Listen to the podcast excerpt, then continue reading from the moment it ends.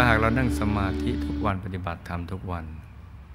แต่ใจมันหยุดมันนิ่งแล้วแล้วก็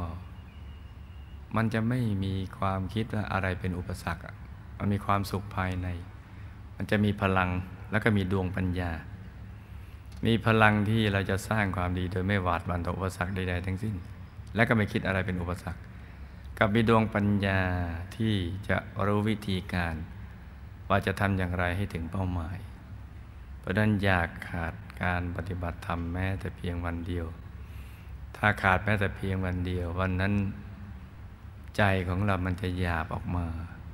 แล้วผังวิตกกังวลมันจะได้ช่อง